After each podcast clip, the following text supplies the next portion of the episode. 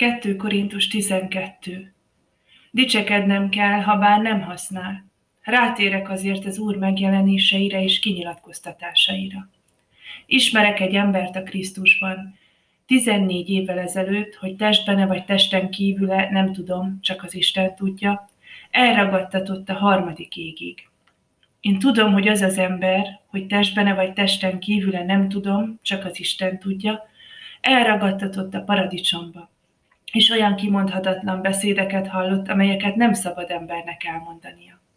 Ezzel az emberrel dicsekszem, nem pedig önmagammal, ha csak az erőtlenségeimmel nem.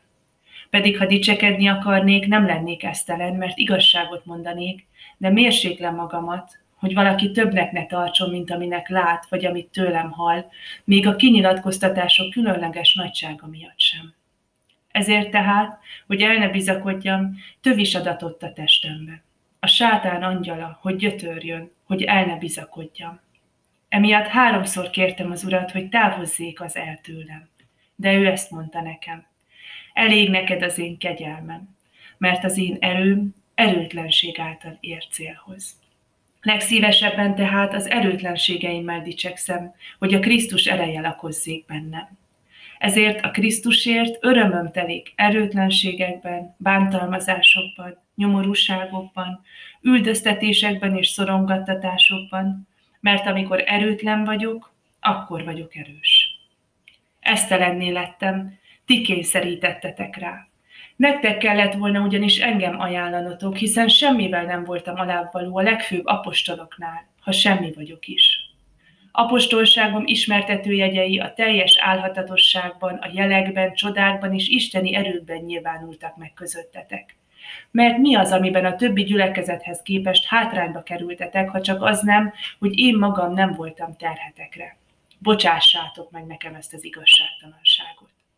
Íme most kész vagyok harmadszor is elmenni hozzátok, és nem leszek terhetekre, mert nem azt keresem, ami a tiétek, hanem titeket magatokat kereslek. Mert nem a gyermekek tartoznak gyűjteni a szülőknek, hanem a szülők a gyermekeknek. Én pedig nagyon szívesen hozok áldozatot, sőt, magamat is feláldozom a ti lelketekért. Ha én titeket ennyire szeretlek, ti kevésbé szerettek engem. Ám legyen, én nem voltam terhetekre, de ravasz ember lévén csellel fogtalak meg titeket. Vagy valamely küldöttem révén csaltalak meg titeket? Megkértem Tituszt, és vele együtt küldtem el azt a testvért is. Csak nem Titus csalt meg titeket. Nem ugyanazon lélek szerint jártunk. Nem ugyanazokon a nyomokon. Régóta azt gondolhatjátok, hogy mentegetőzünk előttetek. Mi azonban Isten színe előtt a Krisztusban beszélünk, mindez pedig, szeretteim, a ti épülésetekre.